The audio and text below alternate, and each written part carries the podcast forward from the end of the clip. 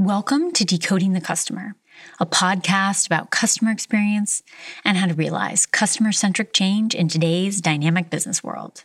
I'm Julia Ahlfeldt, certified customer experience professional, business advisor, and your host as we explore topics, trends, and best practices that are enabling brands to thrive in the age of the customer.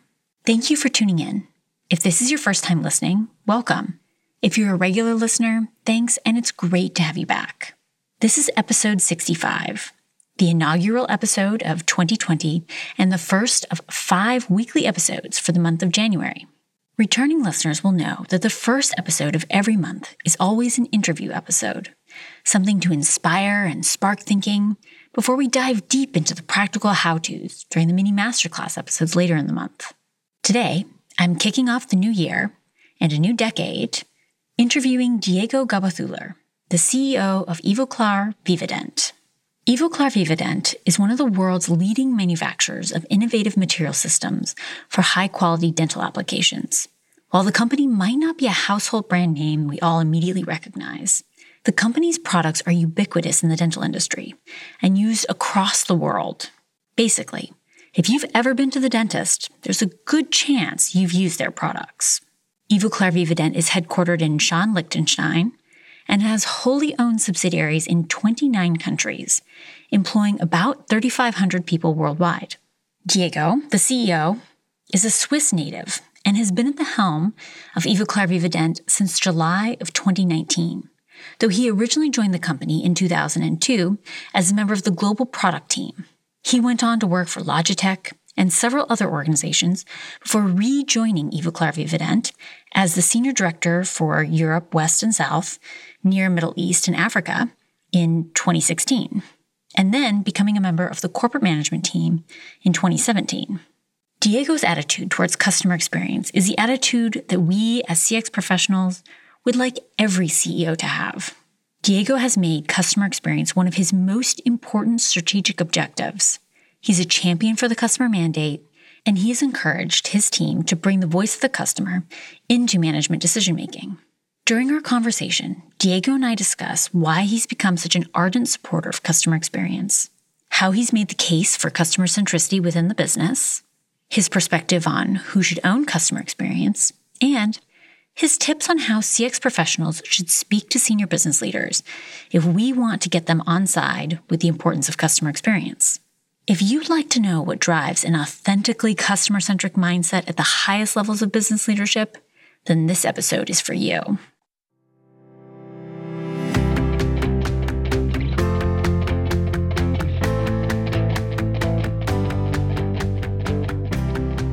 CX professionals the world over are faced with the same challenge winning over broad based executive support. Let's face it, if your CEO doesn't support customer experience, you have a real uphill battle ahead. But what if it didn't have to be that way? There are more and more senior executive leaders out there who are supporting the customer mandate. And Diego Gabathuller is a shining example of this customer centric leadership mindset. I first met Diego at Ivoclar Vivadent's annual management summit. I was invited to speak about customer experience immediately following Diego's opening talk. Listening to Diego speak about customer experience, I was totally floored. While things are changing, it's still relatively rare to hear a CEO emphasize the importance of customer experience with the same enthusiasm and passion as the likes of Jeff Bezos. I wish that I could bottle his attitude and share it with other senior leadership teams. But in absence of that, I think we can still learn from Diego's feedback about why he's taken this on as such an important strategic imperative and what he's done to move the business from strategy to action. A summary of the insights from my conversation with Diego will be available in the show notes for this episode, which are on my website, julia-ahlfeldt.com or decodingthecustomer.com. Diego, thank you so much for taking the time to join me on the podcast today. Thank you for having me. When you gave the opening address at Ivoclar Vivadent's Management Summit earlier this year, I was so impressed with how much you emphasized the importance of customer experience. When did you decide that customer experience was such an important strategic imperative? What catalyzed this for you? Well, I think as uh, we live in a time that is quite complex for customers, there is uh, many more opportunities than ever in history Systems are getting more complex. Technology can be interchanged more and more. A lot of businesses are commoditized. So, really, one of the big differentiators is the, the brand and the customer experience. And I say brand and customer experience because for me, this is exactly the same. Some people always ask me, uh, what is a brand? To me, a brand is not a logo or a visual or a company claim. The brand, in simple terms, for me, is the sum of all customer experiences. That's great.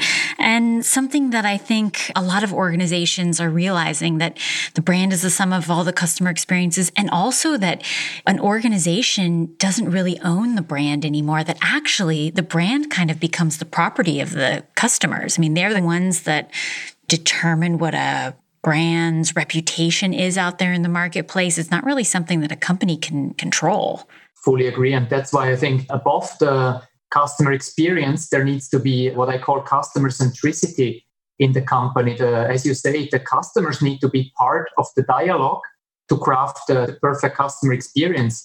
When sometimes when I talk to peers and I ask them how they craft the customer experience, and then I ask them, and where is the customer in the dialogue? I don't know, we have the best experts in all the channels and technologies. We know what to do. I don't believe that's possible without the customer being part of the dialogue, without doing field research, observation, but also use big data to really craft the customer experience. It's, it's not possible to get to the best possible result. Absolutely. Customers have to be part of that conversation. I think many of the customer experience professionals listening to this now will remember times when people said, Oh, let's map the customer journey. And you say, Okay, well, let's map the customer journey, but where's the customer data oh no we know we can just do it but it's like no you you really have to take the time to integrate the voice of the customer because otherwise you're just sort of building your concepts and strategies in a vacuum and that's what happens very often that the customer journeys are crafted. Yeah, we know what the customers want. We know this market extremely well. We know the customer behavior. That's not possible. When we did our customer journey mapping, of course, we have included the customers. And also, before we did that, we did a customer segmentation with an analysis of the different needs and behaviors of the customers.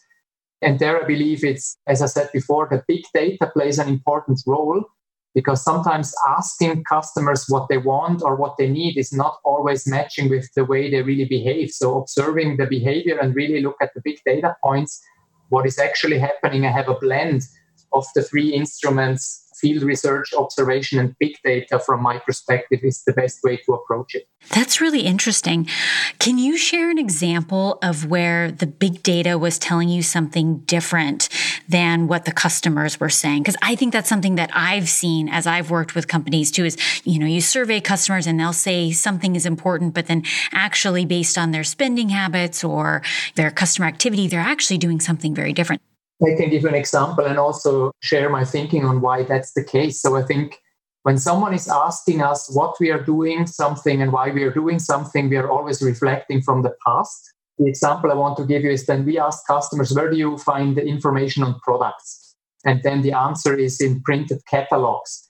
That's because for 20 years they've been looking through printed catalogs and maybe only for two years they did go online to find information. So when the question is asked, then this is of natural behavior and customers think of more of the 20 years they did the one way versus the two years they did the other way so our finding was customers say they get information from printed material and if we look at our big data we actually see that it's more online great example I want to get back to something that you said earlier. You were talking about how the marketplace has changed. It's become more complex for companies.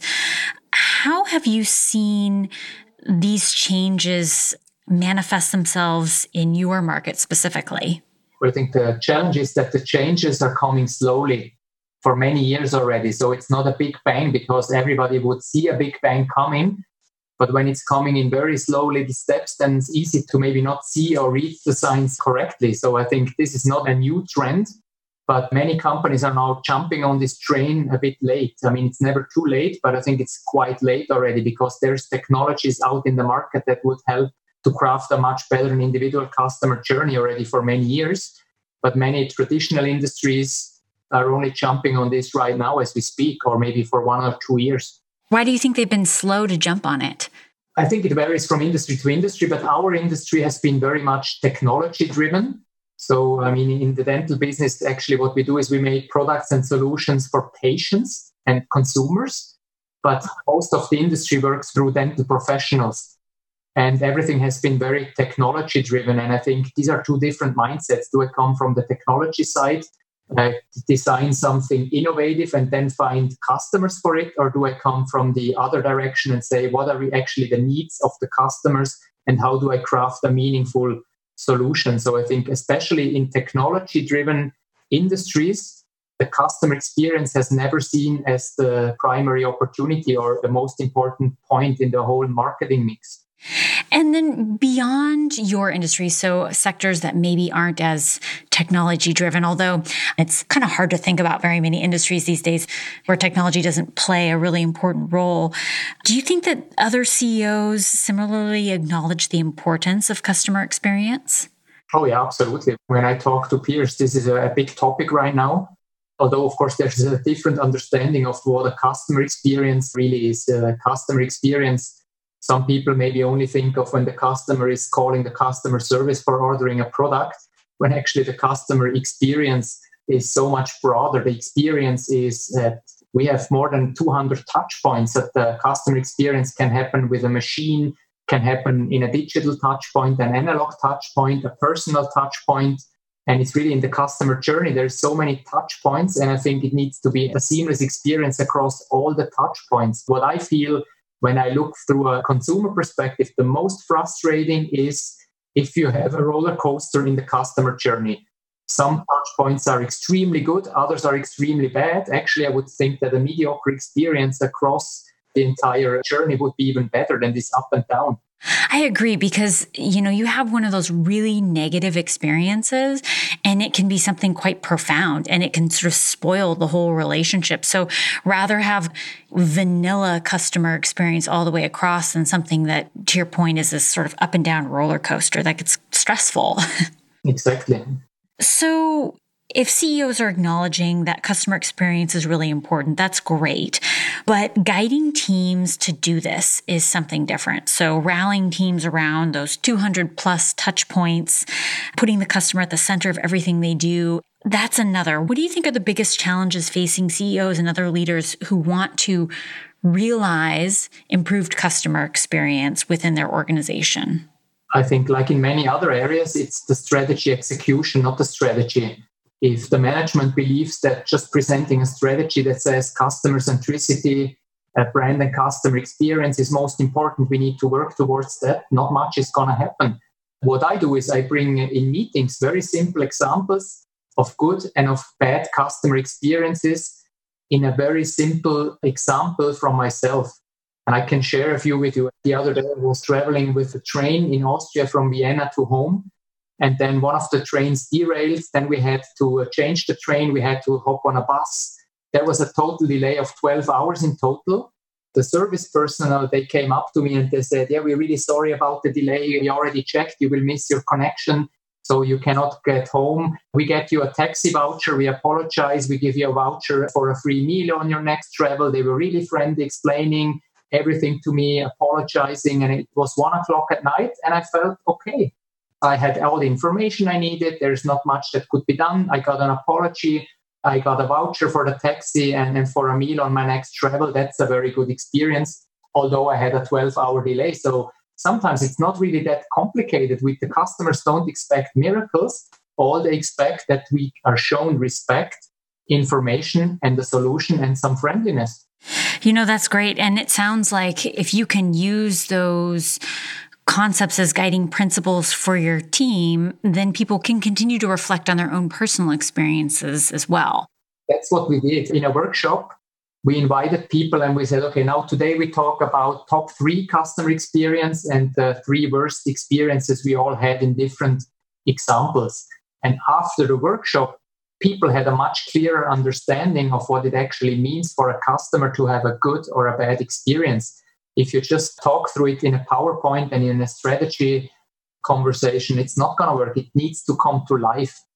And how has this helped you move from strategy into action? Because I think that's a great point that that's the challenge is how do we move from this concept of, right, we all can rally around the idea that we need to deliver better customer experiences, but actually making it happen.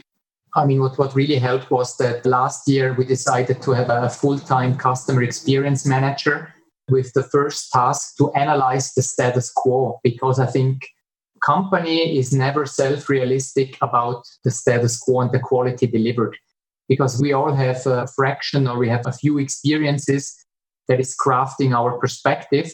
So maybe the last three or four interactions we have seen were all positive, And then if we have to rate the entire customer experience, we rate it too positive or too negative. So we did uh, conduct really a solid analysis without finger pointing, without saying it is good or bad, just saying this is the starting point. This is the ultimate vision. This is where we want to be in a few years. And this is the roadmap to get there. And then put interdisciplinary teams together with as much cognitive diversity as possible to craft the roadmap and to execute it and to course correct, to learn to execute again. I mean, it sounds very simple, but it's more in the sweating than in the designing part most organizations I find that are out there, established organizations, are not set up to solve customer problems. They're set up to solve business problems. And so silos are this sort of kryptonite for customer experience. What you're talking about with building interdisciplinary cross functional teams is so important because then you start breaking those things down and you can actually start working together. And it's in that sweat equity that the team puts in to break down those barriers and just start collaborating. Agree. And I think what's important is that it's clear to everybody in the process what the role of the customer experience manager is. The role is not to manage all the touch points because we have touch point owners in after sales service, in education, customer service, accounting, all the departments. It doesn't mean, okay, oh, there's a new person that will solve all my problems and will make all customers happy in the future. This is more a coordinating function, creating transparency, supporting the touchpoint owners, sharing the vision, and just really handhold everybody and support everybody during the development and execution process. It's interesting that you bring up this point of establishing clarity around the role of the customer experience manager. There's a lively ongoing debate in my field of where does customer experience sit within an organization and who should own customer experience. In your opinion, who in the business should own customer experience? It's in my title. CEO for me means customer experience officer. That's great. I don't feel that I have to manage it, but I want to be the ambassador of the customers and really support this and emphasize it at every given point in time that this is one of the highest priorities for our company. So then in your organization, does the customer experience manager report directly to you or is it something that sits within one of the department teams? Well, it's not reporting directly to me because I have more than 20 direct reports already. I have an open dialogue directly, and that's also not a problem for the line manager. I mean, we have put it now in marketing, but I feel responsible and it's cleared with the line manager that I will have a direct dialogue also with the customer experience manager to always understand where we are in the journey, how can I support, on the cultural side because there's so much support needed. Tools need to be approved. Maybe the message needs to be reinforced at one of the management levels. There's so many things i can support the process with very little effort. Ivoclar Vivadent is so fortunate to have a leader who is so supportive of customer experience as a critically important mandate and to be supporting the customer experience management function. That's not always the case. And one of the things that I see as I'm interacting with people who are in customer experience management roles and in various organizations is that they have a hard time getting leadership support and buy-in. And, you know, you can just imagine trying to lead the charge with customer centricity or customer centric change in an organization where your CEO isn't bought in. What would you say to those people? How could somebody in a customer experience management role, if you weren't already bought into customer experience, how could they help you get on board with it? I have a progressive proposal to make. I think we can only learn through pain and experience uh, in every aspect of our life. So I would really put the CEO through a very bad customer experience, really say, okay, this is the play today you have a problem with one of your equipments, you're calling the customer service and really play the experience in real life. CEO needs to call the hotline, nobody's answering. Then someone is answering very unfriendly. Then the reply takes two days. After two days, there is no solution still. And really bring it to life. I think what I described before for the entire organization could also work the other way around. If the CEO or anybody else in the management needs to be convinced, put them through a real customer experience, and it will be so painful that I think everybody will understand. Absolutely. I think it's hard to ignore when you experience that pain yourself. If you have some a senior management member that has not bought into customer experience and you go in there with a PowerPoint presentation and statistics and say, well, you know, Gartner really says that this is the number two decision making factor or correlation to the share price of a company. We need to do this. This is important you can throw 100 arguments in a PowerPoint war. It will not help. It will not work.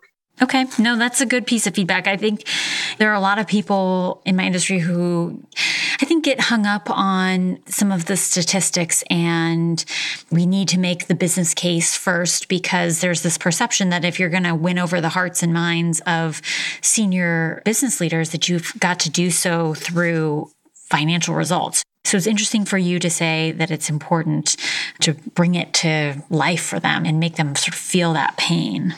And really, maybe I'm so wired to this already. I'm every day observing my customer experiences to learn. If I do call a call center, I just recently had an extremely good customer experience. And sometimes it's the little things like we have just changed when the customer is sending us uh, an email with a booking for an education we have started now to send a confirmation email. This sounds like a very little thing to do, but this is essentially, and if I reflect from myself, if I send somewhere questionnaire or a request or a booking and there is no confirmation, this causes irritation in my brain. Then the simple solution is it must be painful for our customers too. So let's do it. And the feedback on very little changes like this one, and I could give you 100 more things that we have changed just in a few weeks that are improving the customer experience enormously. I had a good example for the other day. I had a problem with my mobile phone. I went to the homepage of the mobile provider, the chat opened, and someone ex- immediately talked to me. And I had a question. The question was answered. Can I do anything else for you? I said, Yeah, am I on the best subscription based on my behavior and usage? No, actually, we would propose you another one. Do you want to change? Yes, I want to change everything within three and a half minutes in a chat function. And then I brought this example to the next meeting and I said, look, this for me is a fantastic example. What would have taken two or three days three years ago, because my provider was not the best one three years ago, they have really changed 180 degrees and crafted a wonderful customer experience through a simple chat function with a real person. My problem was solved and I ended up with a better fitting subscription. That's incredible. Once you start focusing on customer experiences, you can't unsee it. Exactly. Everybody out there in this profession knows. I mean, you can't go out for a dinner out or stay at a hotel or have pretty much any consumer experience without looking at it from the corner of your eye, thinking, mm, that's interesting. I would do that differently, or mm, that's interesting. I'm going to take that little piece of learning and apply that to something in my profession. It really just becomes a part of the way that you view the world. Exactly. And also the appreciation for a good customer experience has increased significantly.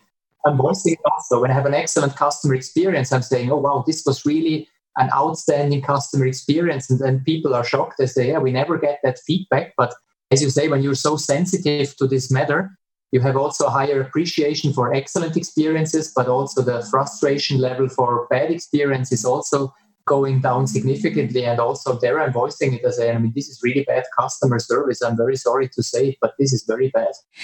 It's important to give people feedback when you have positive and negative experiences. And I think for us as people who are very attuned to customer experiences, you also have a great appreciation for all the work that goes into delivering that great experience. You know that it's not something that happens by accident. Switching gears, let's talk for a minute about customer experience metrics and measurement. This is another really hot topic in the industry. One of the things that really struck me from your presentation at the Management Summit was your emphasis on customer experience metrics and KPIs, and that you did this in a plural sense. So you mentioned a number of different metrics and measures, which I thought was great sometimes what I see and what I know others see is that leaders will latch onto just one number, just customer satisfaction or just net promoter score. And that approach can really do more harm than good. From your perspective, what are the most important customer experience related metrics, measures, and KPIs that teams should focus on?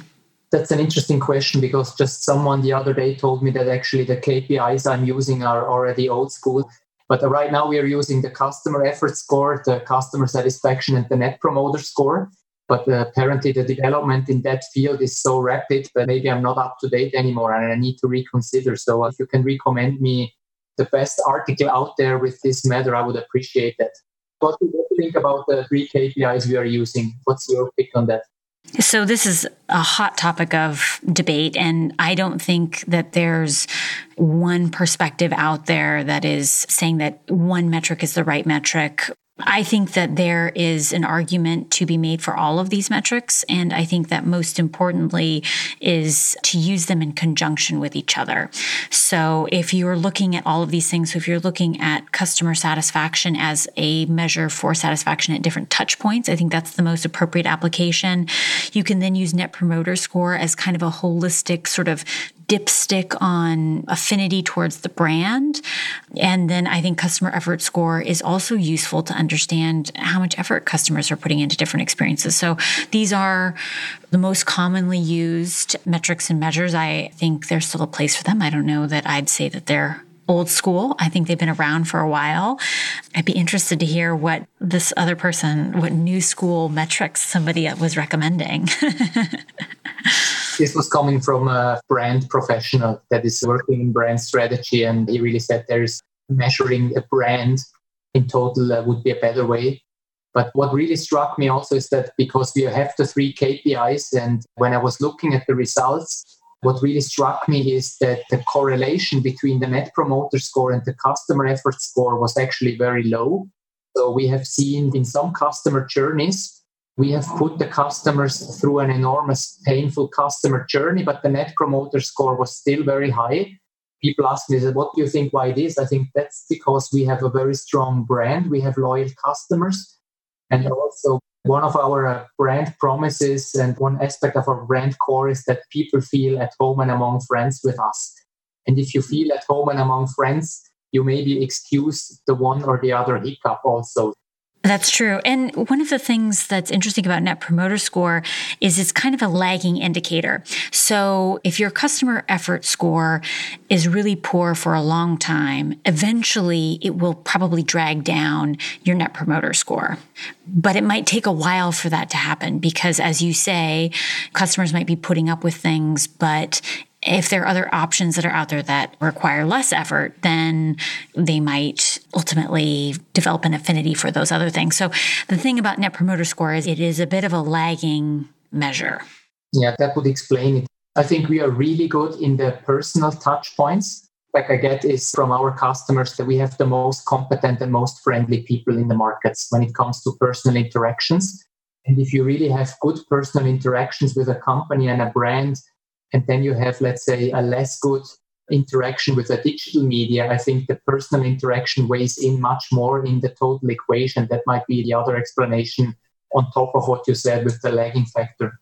Probably. And I would imagine too that those personalized touch points are probably connected to more of the important sort of moments of truth within the journey. So, times when people are really seeking help or counsel is when they're turning to those in person touch points. And so they're kind of, in that sense, weighted more heavily in terms of like overall satisfaction, their influence on overall satisfaction.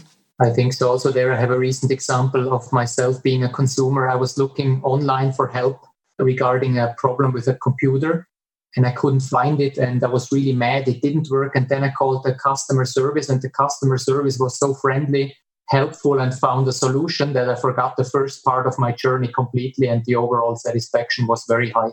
That's interesting. So at the end of the day, that personal touch really can override a negative digital experience. I think we've all had those kinds of experiences where a little bit of kindness and warmth can go a long way. So there's no denying that organizations still have some blind spots when it comes to understanding the customer journey. Is there anything that you wish you could understand or measure about your customers' journeys that you're currently not able to measure understand? Of course, you can measure the journey and the channels you already have, but how can you actually understand what you don't have, but what would be needed? It's easy to ask a question on how do you like this? How was your experience? But it's a little more difficult to ask the customer what are they missing? That's a much more difficult question than to ask how was today's call or do you like the solution? because maybe it's difficult also for the customers on a simple question what do you miss to find an immediate answer an instrument to find that would be extremely helpful I don't have an answer for that one. I mean, if I did, I would be a rich woman. I mean, that's a tough nut to crack. I think probably evaluating customers' needs and then how you can meet those needs. But again, that's not something that you can measure. What I would like to add here is on top of all the KPIs and instruments, nothing replaces personal conversations of the entire organization. I think the CEO, the corporate management, the product managers, everybody needs to be in constant touch with the customers on a regular basis. I think that's the basis of everything. I mean, you can have as many KPIs and instruments if there is no personal conversation from everybody in the organization on a regular basis with customers, there is very little understanding coming out because only the numbers mixed with personal interactions will lead to real insights. I have a colleague who refers to this as the blend of the science and the heart of customer experience. That you must have the science side of it, you have to measure things, but you also have to have the heart side of it. And you've got to constantly blend these two things that you can't just take hard metrics and report on them without the overlay of what does this mean for somebody's life? What does it mean for their experience? Another thing I can share with you is that one of our groups of younger team members, they did a role play and they invited the management and some other functions for a show and they played a customer experience and a customer journey in our environment, a very fictional play, but it was really eye opening when you see it in front of you, like in a theater play. That's a great idea. Out of their own initiative. So it was not an assignment. All of a sudden, I got an invite, and there we were there and witnessing this. And at the end, I said, I mean, this was the most exciting thing I've seen in weeks. That out of their own initiatives, the young team uh, brought this to life together. This was a fantastic idea and even better execution. Oftentimes, people will leverage role plays and things like training, but what a great idea to use role play as a way to bring the customer journey to life. I think that's fantastic. So we are nearing the end of our time. Do you have any parting words of wisdom or thoughts for the listeners out there, those who are working in the field of customer experience, some of them in organizations where they've got fantastic leadership who are backing them all the way, and some of them who are pushing the boulder uphill and trying to fight the good fight on their own. What uh, words of wisdom would you have for my listeners? I would not overthink it and work on the vision for too long and maybe craft a plan that is too far out of reach. I think it's easier for an organization to do small little steps and start doing instead of crafting forever and a big vision and then don't get the budget because it's too expensive and nobody understands it. And this is where I really admire the work of our customer experience manager.